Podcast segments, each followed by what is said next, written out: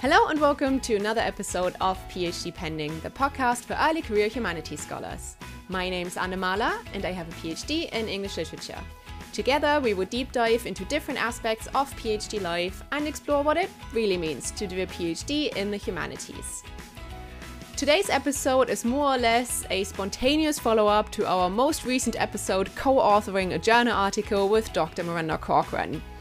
At the time of the recording, my colleague Miranda and I had submitted our article draft to a journal, but had not heard back yet. Now, however, we have heard back and wanted to take the opportunity to chat with you, take you through the feedback we received and what happened next. Hopefully, we can share some tips on how to deal with editors' feedback with you. You have met her in the last episode, but for those who haven't listened to that, let's introduce our returning guest, Miranda. Miranda, welcome to the show. I'm so excited to have you back. Thank you. I'm really excited to be back. And a lot has happened since we last recorded. Indeed, it has. So, just to recap, could you tell us uh, what happened? Uh, so, I'm not sure. I can't remember how long it took for us to get a response. Um, I know it was it was quite a while, wasn't it? We submitted in I think February, and we heard back in June. I actually have the timeline here. So, we submitted the article at the 22nd of February, so late February, right? Mm-hmm. Two months later, I did a first check check in. So that was towards the end of April. And we were told to wait. Another two months later, in late June, we did a second check in and there was another reply and another apology that we had to wait. And two weeks after that, literally the last day of June, that's when we got an answer. Yes, we did. Um, and I feel like I don't think I can, you know, create a sufficiently big sense of anticipation for the feedback that we got because it was just spectacular. It was. Uh, though not in a good way. Uh, not in a good way, but spectacular nevertheless. Um, so I remember getting this feedback because I was on my laptop and I was working on another piece. I write for magazines and stuff occasionally. I was working on a magazine piece. Um, and I was kind of tired. I was rushing to finish that up because I needed to have it in for a, a certain date. And then my computer pinged and I got the the feedback, which I immediately forwarded to you, even though obviously I knew you were getting it as well. Um, because it was just spectacular, as I said. I think we, we both immediately jumped onto WhatsApp because it, it wasn't just the big build up of it, right? So this was my first co-author journal submission, a very like official one. So we stayed in contact the entire time and mostly I was worried about phrasing emails to the managing editor right, especially with those check-ins. It's like hello, we've submitted literally years ago. Is there any update? But you also don't want to bother them because you know they're busy, right? Yes. So yeah. that was the first layer of stress for me. Um, mm. Do you have any like tips on how to phrase these emails? Obviously, you um, reviewing papers as well. Is there any good way to phrase them before we get into the actual feedback? Because that was a big source of anxiety for me. It is. It is so hard. So my experience, well, firstly, I'll talk a little bit about my experience with other articles I've submitted. So one article I submitted had a very like fancy high tech system um, that would send you like regular notifications as to where your article was. Oh, and that good. was really handy. Yeah, it was really good. And it was also very fast because I submitted that particular article. It came out last year in March of 2020 and I got an acceptance in like June of 2020. So it was fast. It was like 3 months and it was great because they had as I said this very high-tech system that would let you log in and see the status of your paper and you would be notified if anything had changed and that was that was really great. So I didn't have to do anything in that case. I have had other instances where I have had to follow up on articles and like you, I find it really difficult because I'm very much aware that people who run journals are busy and people who run journals are it's not their full-time job you know? People who run journals are also lecturers or researchers or even postgraduate students. And as a result they tend not to have a massive amount of time and they don't they can't dedicate every working day to the journal. So i always sort of take that i always keep that in mind So I tend when I'm checking in with with editors about the st- status of articles or other publications, I tend to be very polite and very I apologize too much in life, um, and I do it in emails as well. Where so I do tend to be a little bit too meek. Um, so I probably wouldn't recommend adopting my model, but I do tend to kind of open with, you know, I'm really sorry to bother you. Oh God, I'm yeah, I'm very meek. Uh, I, I so I do tend to say a lot of like I'm, you know, I do tend to be very apologetic, and you know, let them know that I'm sorry for bothering them. That I'm aware that you know the status of a journal article is very much contingent on the reviewers and that I'm not hounding them, but I was just curious. So I tend to phrase it a lot of the time along the lines of, hey, I'm just checking in to see how this thing is going. Um, so I tend to be kind of a little bit informal and just very politely stress that I'm just checking in rather than demanding an update. So, yeah, that's sort of my experience of being a writer. I've also reviewed a few journal articles, but so far I've been I've been kind of good with regards to the timing. So usually what has happened with me when I've had to review a journal article is that I will be given a deadline, like a date by which I need to have the review done. And the I've so far been able to schedule my work in such a way that I've been able to get it done by the deadline. But I can understand why people miss those deadlines as well and why people aren't able maybe to get a, a review returned by a certain date because again, reviewers like editors are also people with other commitments. They have jobs, they have teaching, they have research, they have all kinds of things that are massive demands on their time. And everyone I know in academia is juggling about a million different things, a million different obligations.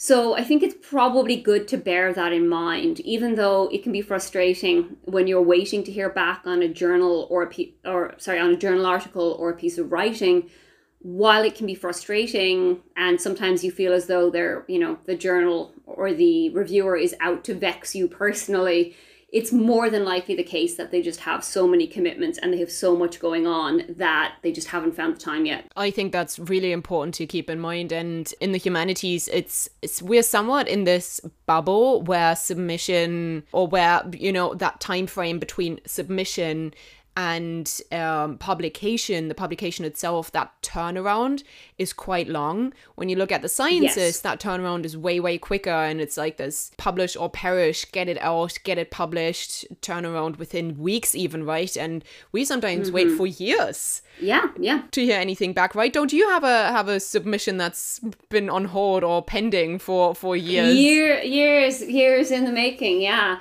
So I do have something that I submitted to a journal in 2019. Um, just when I was starting um, a particular project, and now I'm kind of coming towards the end of that particular project and the article is going to see publication by the end of this year. So it's over two years, which you know isn't anyone's fault. It's just the nature of academic publishing. In the humanities, people have so much time on their hands journals in the humanities are rarely professionally managed by someone whose whole job it is to be an editor.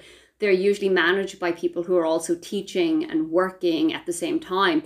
So it's very normal and very understandable that it can sometimes take years for articles to come out. Now, having said all that, we submitted all the emails. We knew we'd have to wait, and we submitted the article, we sent the emails. We knew we would have to wait we waited, we followed up, and alas, we got a response. So, uh, what we're gonna do is take a look at the key points of criticism that we got. Um, I have the email here and I have the feedback here, and uh, we decided to pick a couple of key points out. And Miranda is very handy that you reviewed stuff as well because you can tell us a bit more about the other side of the review process. So, kind of the guidelines yes. that you get as a peer mm-hmm. reviewer and the way you are expected to phrase things and the way you're expected to handle certain theoretical issues, right? So yes. this first part was very much just to like set the scene for us to see, okay, so we have a long turn turnaround time, fair enough, right? So let's get into the couple of points that uh, stood out in our spectacular review. The first point, and I would like to quote from my uh, from our amazing feedback here. Please do, please do, because this person has a real way with real words. way with words. So number one that really stood out was, and I quote.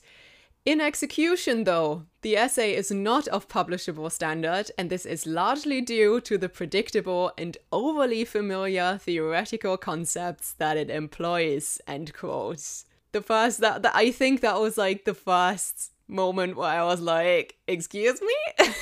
yeah, yeah. And honestly, that's not even the worst, but it is. I don't know. I, I the feedback itself doesn't really explain why the reviewer thinks that the theoretical concepts that we used are predictable and overly familiar. And I know that later on, one thing that they take issue with is our use of a particular theorist who published their most well known book in the early 1990s and recently had a fairly big deal interview with the Guardian newspaper uh, that resulted in kind of a lot of controversy surrounding how the review was treated. So this person is still writing, is still very much in the public eye, but the the reviewer felt that our use of their theoretical framework was predictable and overly familiar and indeed outdated. But they never really explain why, when again, the theorist we're talking about is still living still publishing and still generating headlines with interviews. So they're still clearly a relevant figure. But the problem with the feedback, um, aside from some of the meanness that we'll get to later on, is that they never really explain why they think that our framework is predictable and outdated. So tell us, coming from the peer reviewer side, when you get the guidelines, is that something that would usually be expected that you explain your reasoning behind the criticisms that you have? Yeah, absolutely. So in my experience of being asked to review for your um, journals, I will often get a feedback form to complete. So there will be like a form with detailing what is expected in terms of response. So, sort of a, you know, what do you think of this article? What do you think of the theory? What do you think of the language? And you're expected to give a rationale for your response. So, if I were to suggest that someone's theory is outmoded, though I, I don't think theory can really be outmoded because it's something that continues to be applied in different ways over time. I mean, people are still writing about the Freudian uncanny a hundred years later. So I, I don't know if theory can necessarily be outmoded or outdated in that sense. But in my experiences of write of writing reviews, I would normally explain why I came to a particular conclusion. So if I felt, for instance, and this is more likely, that someone's use of theory was not properly explained or not properly integrated into their analysis of the text, I would explain why and give an example and suggest ways in which it could be better integrated or better explained. I wouldn't just say the theory is not well integrated and leave it at that. You kind you have to give people something to work with. So I would explain why it's not well integrated and then what they could do maybe to integrate it better or a different approach that they could take.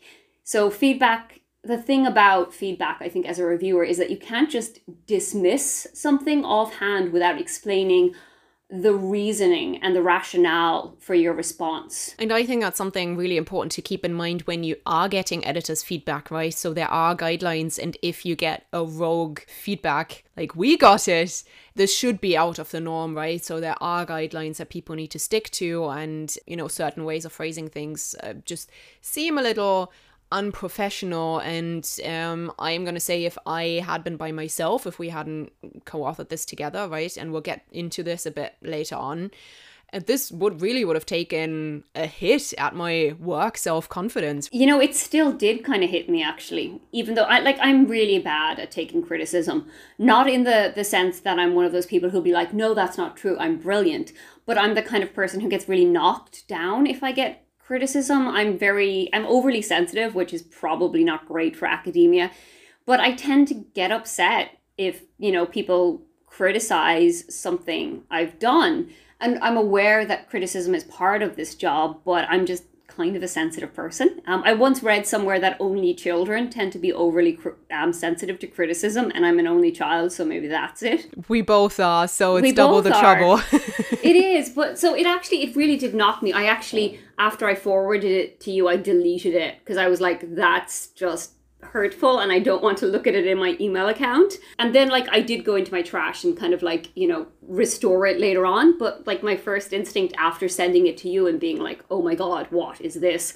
was to delete it because it just seemed so hurtful and without any um without any constructive or useful criticism or feedback. So my first response was to delete it and I was kind of yeah, kind of hurt by it, even though, you know, because we were working on it together um, and because we've presented this particular article as a research paper within our department and gotten very good feedback, including from people who work on the specific author or who have worked on the specific author we were talking about. Even though I had all of that, you know, knowing that other people liked it, knowing I'd worked on it with someone who I think is a really good academic and that I respect as an academic, I still felt kind of winded by that critique. Yeah, and I mean good for you that you have the boundary and you just deleted it. And honestly, I I just looked at it and I just started laughing. Yeah, I like your response more. Because it just seemed it just seemed so absurd, right? And let's let's take a look at some of the other phrasings that are in this. So uh, we talked about that our essay is not of publishable standard, so that was number one. Um, number two that stood out to us, and I quote again, one would expect more theoretically innovative and pioneering work in the journal that we apply to. So that was another, that was strike two. and there was there was multiple strikes in that feedback. Number three, and I quote again, my anxiety is that readers would roll their eyes at the return of such critical cliches. A personal favorite of mine that was. Yeah, it's it's the use of the phrase eye rolling to to refer to someone's work that I think is just unnecessarily cruel. Yeah. Yeah, agreed. Yeah. And um, just to wrap that up, a last example, more or less strike four at this stage. Quote, it seems a real missed opportunity to alight these things in favor of close contextual reading, a methodology that, to my mind, is simply not suited to the author's writing End quote. And what I particularly liked, and that was a cherry on top for me, was then the managing editor in his email after he forwarded this feedback to us in that same email, just copy pasted in, finishing the email with Finally, we hope you will continue to think about submitting stuff to us in the future. And you're like, no, thank you. And I was like, no. So, I mean, obviously, again, people can have legitimate critiques. And even though I said that I am not great with taking criticism, I think I have like low self-esteem. So if someone if someone says something nice to me, I'm like, no, that's not true. And then if someone says something mean to me, I'm like, yes, that's true. I'm terrible. So I'm just I have that kind of personality. But I'm aware that you get criticism in academia, and I've had criticism and feedback in academia. I think I once got like a an unconditional acceptance for an article where the person was like, "This is great. Maybe consider including these things, but otherwise, you know, off you go, brilliant. Um, for the most part, with any kind of peer reviewed work, you'll probably get some revisions or some criticisms. And in the past, the responses and the criticisms I've gotten have been really helpful. So, for example, I had one. Um, I had one article that I submitted a while ago, and there were two reviewers, and one reviewer was like, "This is great, published with some minor revisions." The other reviewer was like major revisions because I think you focus too much on historical context, whereas this really would be stronger if you focus more on the literary text that you've brought in. And that's really good, really helpful um, feedback. And in addition to that, the managing editor was like, hey, we've gotten this feedback. One person says minor, one person says major. Um, we're going to go with the major person because we think it will be stronger with some revision. Um, here are some books that you might find useful you know? So both the reviewer and the managing editor were super super helpful. Likewise for my book uh, so I, I submitted that for peer review back in like january of last year and it went through the first round and it's currently in the second round of peer review but once i got it back from the first round i got very detailed feedback from the reviewer. He or she they felt that the um, certain aspects of the theory didn't quite chime, that certain theories weren't necessarily compatible. and they were like, I think that you should use this one theory more consistently throughout rather than trying to bring together these theories that, that don't work. They recommended books, they recommended articles. It was really, really helpful. I like so I've gotten people who've said, I've got or I've gotten reviewers that have said there are some major issues here that you need to fix. I, I've so I've gotten like major criticism, but it's always been really useful major criticism that's been like this is a problem, this is how you could fix it. Um, Whereas the person who reviewed this particular article was just very dismissive of the work and didn't like the work and also part of their review indicated that they would have basically they wanted our article to be about something else about a different topic and because it wasn't about that topic they weren't happy with it so they basically dismissed it because they they didn't like what it was doing and they didn't like the theory we were using without offering any kind of constructive feedback as to how we could improve it, other than basically rewriting it to make it about the thing that they wanted it to be about. Um, and I just, yeah, that that really got to me. That and the use of the term eye rolling. I'm never getting over that because I just think it's so unnecessarily mean. I know, I know. And even just the examples that you just mentioned, right? And the way other people go about giving feedback and, um, you know, very constructive. It just, yeah. even just those examples go to show that there is a difference in quality. But I mean, you and I, we have a certain level of experience, and you way more than I do, right? Um, and we're not discounting that academia is all about getting feedback, implementing that, getting better, being humble. Um, we fully agree with that. But if that was a feedback that I got with less experience, maybe for my very first submission, I think this could be really almost quote unquote traumatizing and really yeah. exhilarate imposter syndrome and maybe even keep me from resubmitting that piece to someplace else.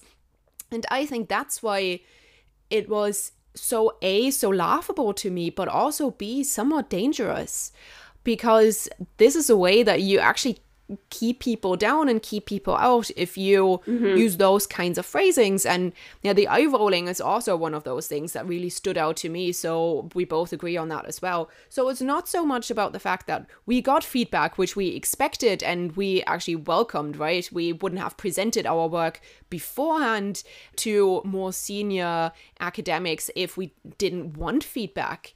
It's just the kind that was just yeah. really off-putting and I don't yeah. think either of us really expected that. No, I think that's what got me as well. It just completely floored me how how mean and how brief and how completely devoid of constructive feedback that it was.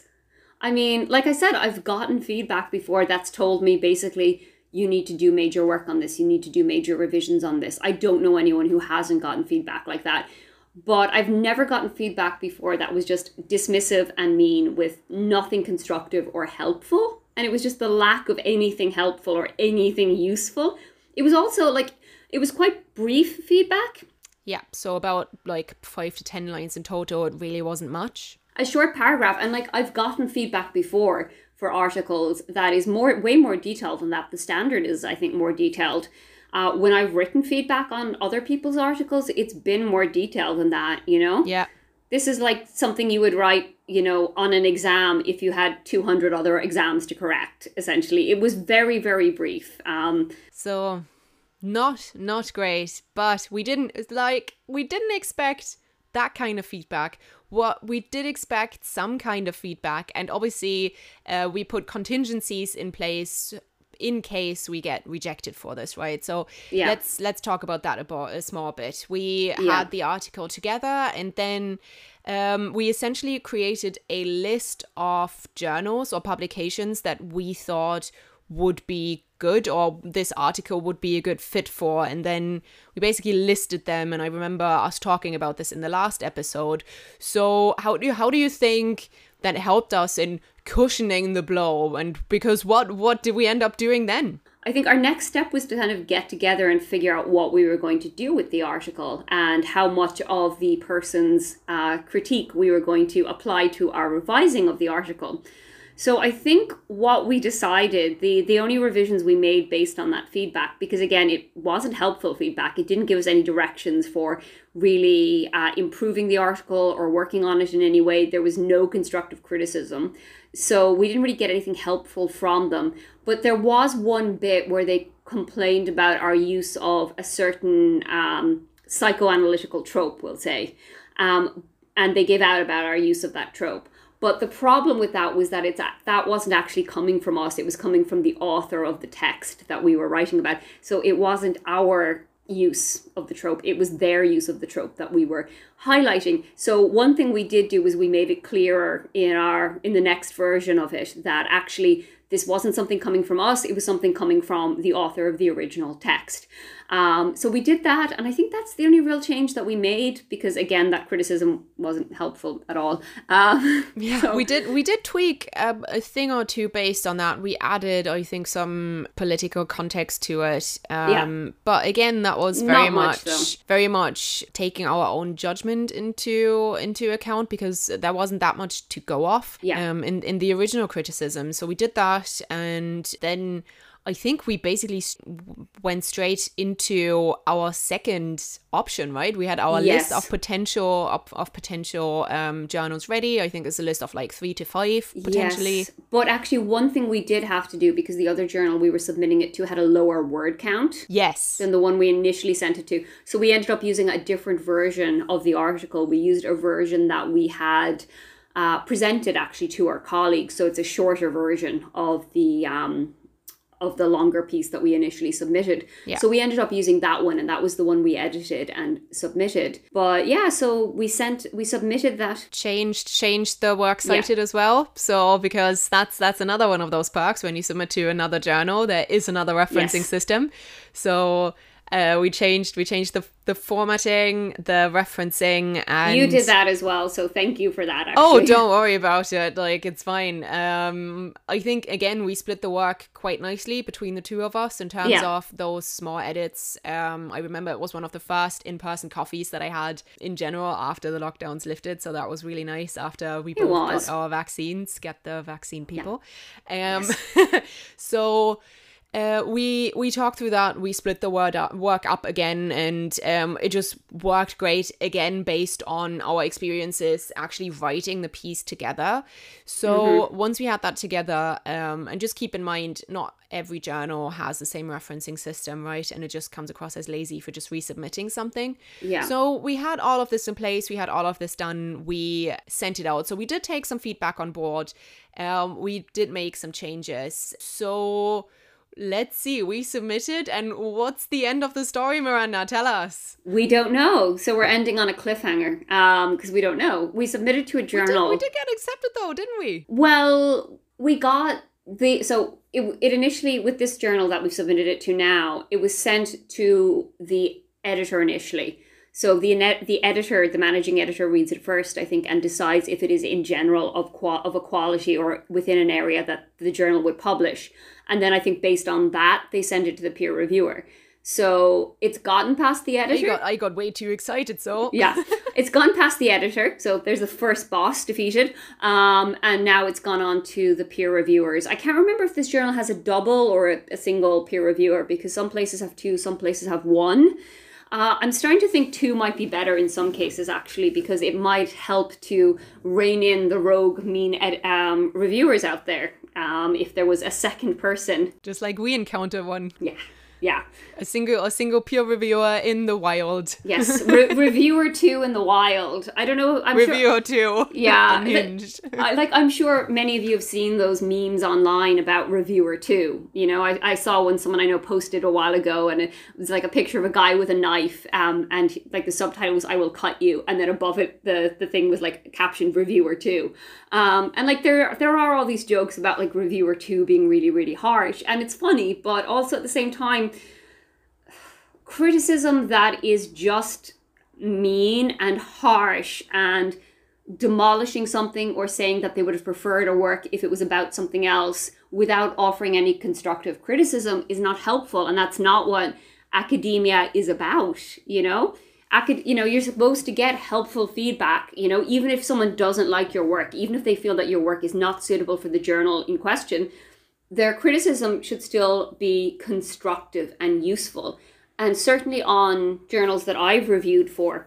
Um, again with the journals i've reviewed for the managing editor will usually send me a list of guidelines and maybe even a form to use when i'm filling out my feedback and on a number of those forms, I think actually pretty much all of the ones that I've reviewed for, they have set specified constructive criticism. Um, so there are a lot of journals who I think are becoming increasingly aware of the need to provide guidelines to their reviewers. Um, and I think it is important for reviewers to understand the importance of constructive criticism and criticism that is helpful and useful, as opposed to criticism that is just dismissive and mean without firstly without any constructive elements and secondly without actually even really giving a proper rationale for their dismissal and for their mean comments.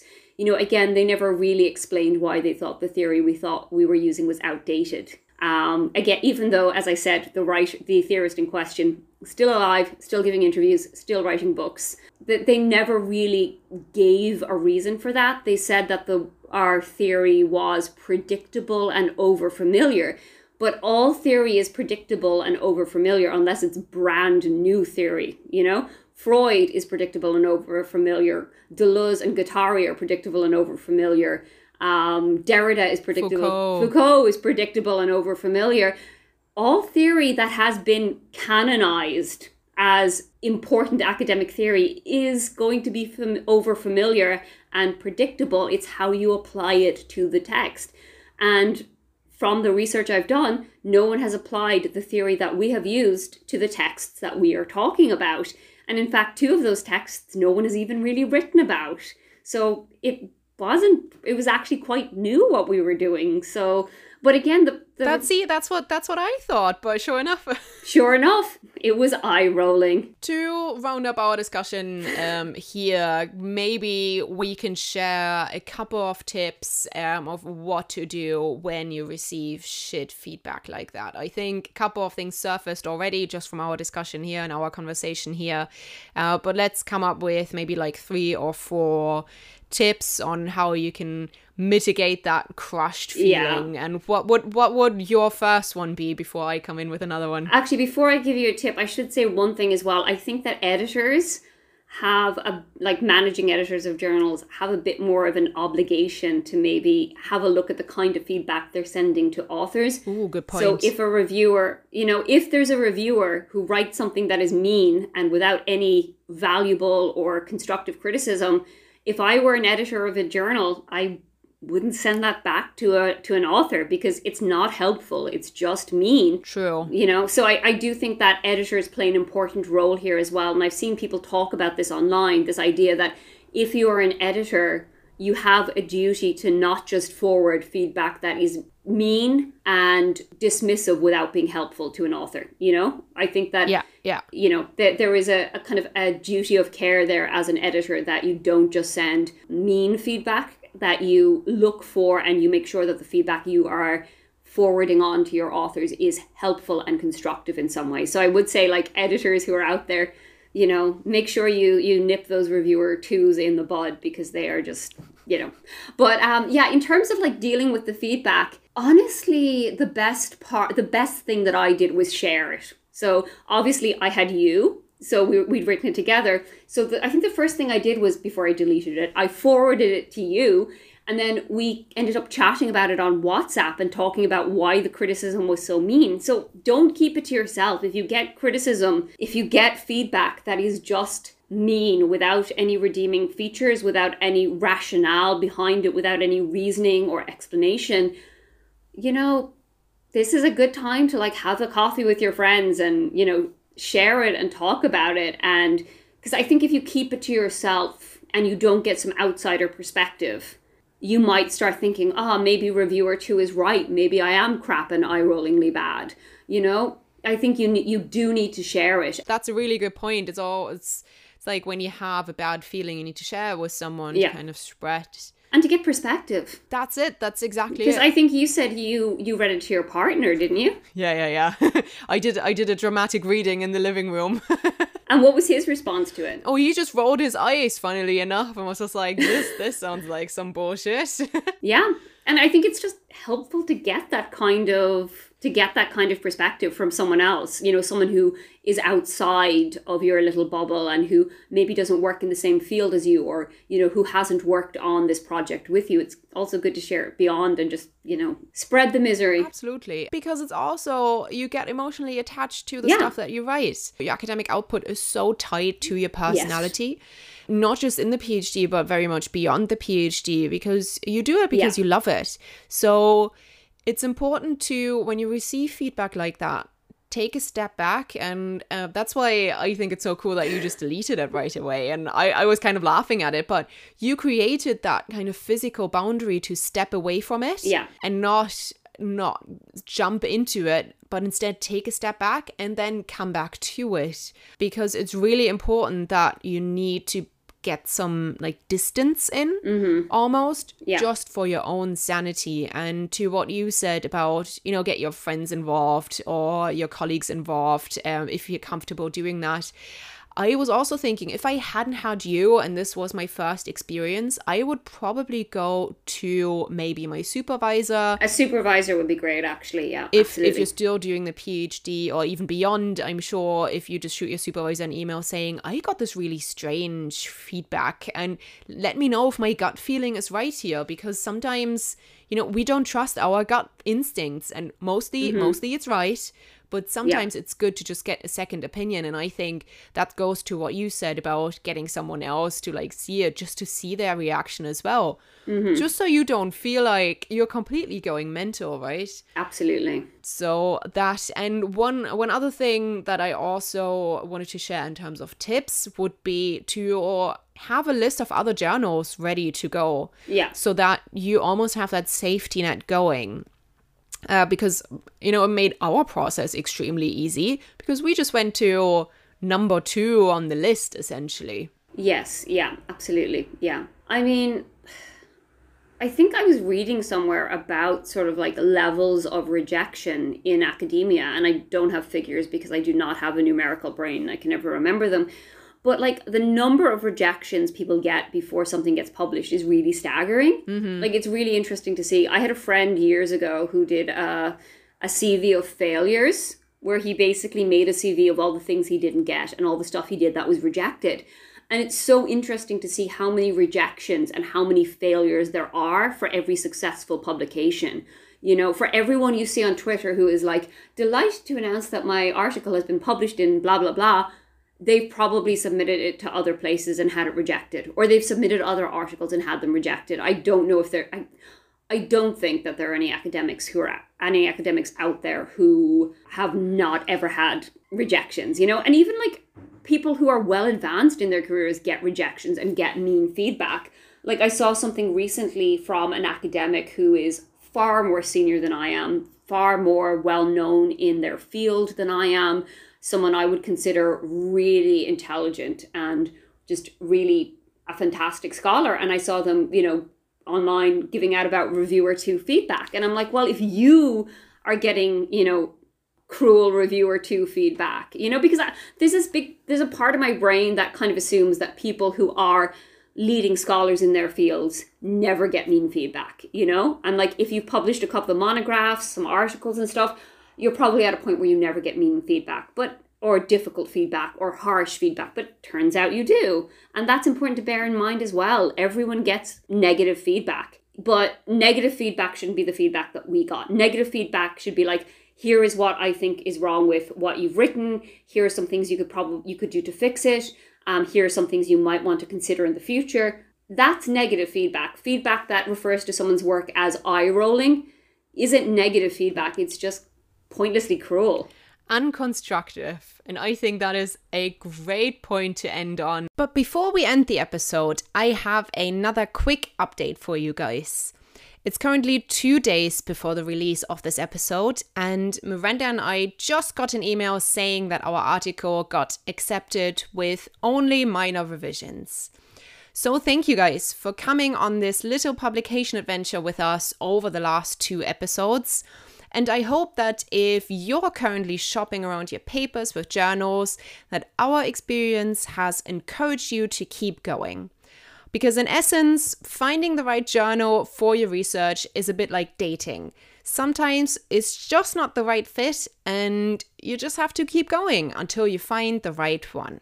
And having said all that, let's cut back to the outro. Miranda, thanks yes. so much for coming back on. Tell us, where can people find you online if they want to know more about your work? I am on Twitter. Um, my handle is at middle aged witch, and I also write quite regularly for Diabolique magazine as well amazing. So, Miranda, thanks very much for coming back on um, and for taking the time to chat to me as always. Thank you for having me. Now, let us know your experiences with editors' feedback, good, but especially the bad ones. We want to hear from you.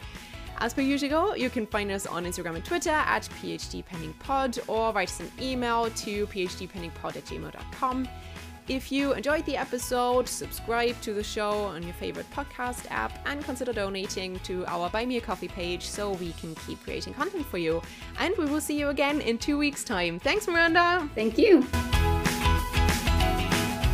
This episode of PhD Penning was written and produced by me, Anna Mahler. You can find the show on Instagram and Twitter at PhDPenningPod or send me an email to phdpenningpod at gmail.com. If you like the content, rate the show 5 stars in your favorite podcast app or buy me a coffee at buymeacoffee.com slash phdpenningpod.